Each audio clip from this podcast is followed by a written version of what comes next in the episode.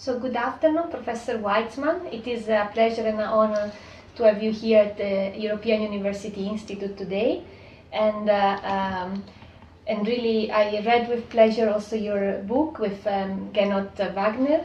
And uh, uh, so thank you very much for, for giving us the opportunity to do this interview. So first of all, I would like to, to ask you, science tells us today that the longer we wait to cope and to act seriously in reducing carbon uh, concentration of carbon dioxide in the atmosphere, the higher the probability of an extreme event will occur. So my question here is, do we really need a few more catastrophic events for taking serious action against climate change? Well, uh, I think uh, uh that it, it, really has to be felt on a grassroots level this uh, uh, that, that something catastrophic is associated, it's possibly associated with climate change. It should be felt on a, the level of uh, the common population that uh, something dangerous is happening. So I'm afraid to really get uh, countries to agree to give up some of their sovereignty, uh, there needs to be pressure from the ground up. And unfortunately, I fear that that pressure from the ground up may will only really come when there is something disastrous or catastrophic that is linked to climate change. Uh, otherwise, uh, uh, the governments are not under a real pressure to put in, in put into place an international structure. Okay, thank you. And a bit linked to this, in Climate Shock, uh, you, your recent book, you defined climate change as uniquely global, uniquely long-term, irreversible, and uncertainty. And you interestingly call this the big four. So can this pressure you mentioned tackle a change for which we see these big four as an opportunity rather than a threat? Well, dealing with a threat is an opportunity, I think. Uh, it, uh, it's just a question of whether you're looking at it from one side or from another. Um, it's, it's an opportunity to uh, get ourselves seriously off of uh, such a carbon dependent uh, economy, but the opportunity is driven by the threat that something really bad might happen if we keep on the present course. Okay, and uh, hopefully this opportunity will be taken at the recent uh, meeting that our readers will have in Paris. So leaders from all around the world will convene in Paris at the UN uh, convention, UN Framework Convention um, on climate change, also known as the COP21. And the declared objective of the COP21 is to achieve a new international agreement on climate applicable to all countries with the aim of keeping global warming below this 2 degree uh, Celsius target. So what could be, in your opinion, a practical solution on what to do next to climate change? Well, um, this opportunity uh, of this 21st session is presenting uh, uh, the possibility, at least, of talking about climate change, of talking about carbon dioxide concentrations, of naming some hypothetical targets. Um, what it lacks is uh, an overall framework that different nations are subjecting themselves to so that it would assign, uh, so the international framework could assign targets to various countries, could enforce that uh, these targets are being fulfilled and so forth. It's still a voluntary, it's still voluntary. It's uh, um, uh, some countries, especially the EU, maybe, are going beyond what is individually in their small best interest, but they're not going very far beyond what's in their interest uh, because there is no overall framework uh, covering this uh, kind of uh, uh, external, what we call an externality or a public goods in economics. Thank you, very interesting.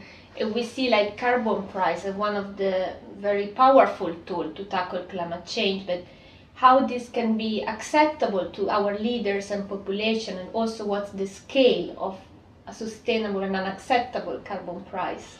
Well, um, an optimistic view might be that we're moving towards something like that. Um, the, uh, there are countries that have tried directly taxing carbon, uh, or sections of countries. Uh, British Columbia, uh, uh, a province of Canada, has put in place a tax on carbon dioxide emissions that is universal, is applied to everything uh, within their domain there. And at first there was some resistance to doing this, um, especially resistance from business. But once this got implemented, this carbon tax, they came to depend upon it as a source of revenue. And not so long ago, there were attempts to repeal the tax on carbon, but that was not popular because then you would have to raise taxes on something else. So somehow it has to be conveyed to the population that if we, if you are internally taxing carbon, uh, taxing emissions of carbon dioxide, you're gaining revenues which could directly be handed out to uh, people. That was done in the case of British Columbia. Or you can lower other taxes. Uh, th- this is a, a point that I think is not fully understood by the public.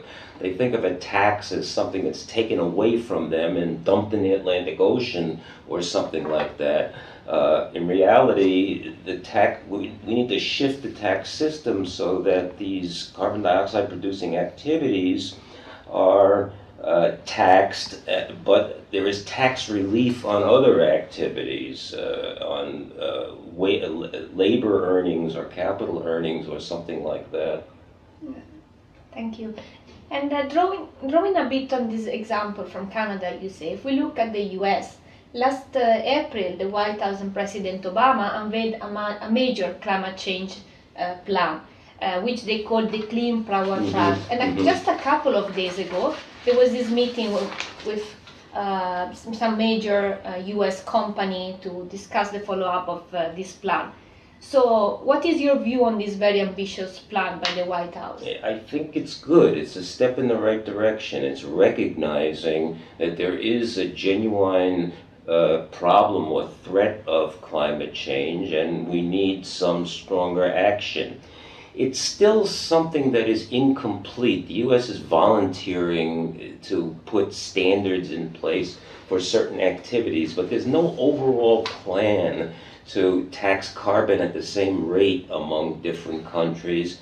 And most economists, myself included, consider this a very clumsy tool, this uh, idea that you would have standards of carbon dioxide emitted per unit of energy or per, uh, per capita. Um, it, it's not comprehensive. It's not comprehensive comprehensively covering every source of, of carbon dioxide. So it's a step in the right direction. It shows seriousness of purpose. Um, it's better than not having such a uh, such a step, but it's within the international realm. It's still a voluntary action by the U.S. and it's it's incomplete. It's not, uh, and and government has a big hand in all these. Um, uh, restrictions. Uh, if you put a tax on, there's a lighter hand of government. Then each person or corporation chooses its own carbon dioxide emission level based on the fact that they will be taxed, that they'll have to pay something for it. This is not doing that. This is telling each industry, or, or, or several, or uh, to be more accurate, uh, it's telling uh, electricity producers how to produce electricity. Um, it, it, it, we think, I think it's better to have something like an overall price or tax on carbon and let them figure out what is the cheapest way to attain these uh, targets. Thank you. And um, speaking about us, our daily lives, I'm just one citizen, we are, but we're about 7 billion people in, in this world and when we deal with when we talk about tackling climate change then the paradigm every little helps may kind of fell apart so how do you deal with this paradox in your daily life and your carbon footprint Well, I'm an economist. I'm trained as economist. We have other examples of these kinds of phenomena. They're called public goods phenomena. Uh, the idea is that you uh, to uh, that the society, the government within a country, the government takes care of these externalities are public goods. It determines the budget level of defense, the, the budget level of firefighting, uh, the budget level of education and schools. So we're used to that being the role of government within a country. Uh, but we're not used to, we're still used to having each country be sovereign. We don't have in mind yet a, a, body that would be devoted to this problem and would say vote on the common price level. Um, so uh, I, I, I, think uh, we need to be aware that we, we must go eventually towards an overall solution. Uh, I try my best to explain this in lectures and in things that I write. Um, I think we're making some progress on that, uh, but it's a long haul. And as I said before in the answer to an earlier question, I'm afraid I think that it really does need a kind of a shock that uh, to really push uh, uh push down this uh, idea that each country is sovereign in this area, they have to have something like a common assembly where they do something like vote on what is the common price level or what are the uh, what are the overall output levels of uh, of carbon dioxide. We're still a long way from that because we're not used to countries, the sovereignty of a country being challenged in many spheres. Uh, so I, I, keep hoping, I keep pushing this idea.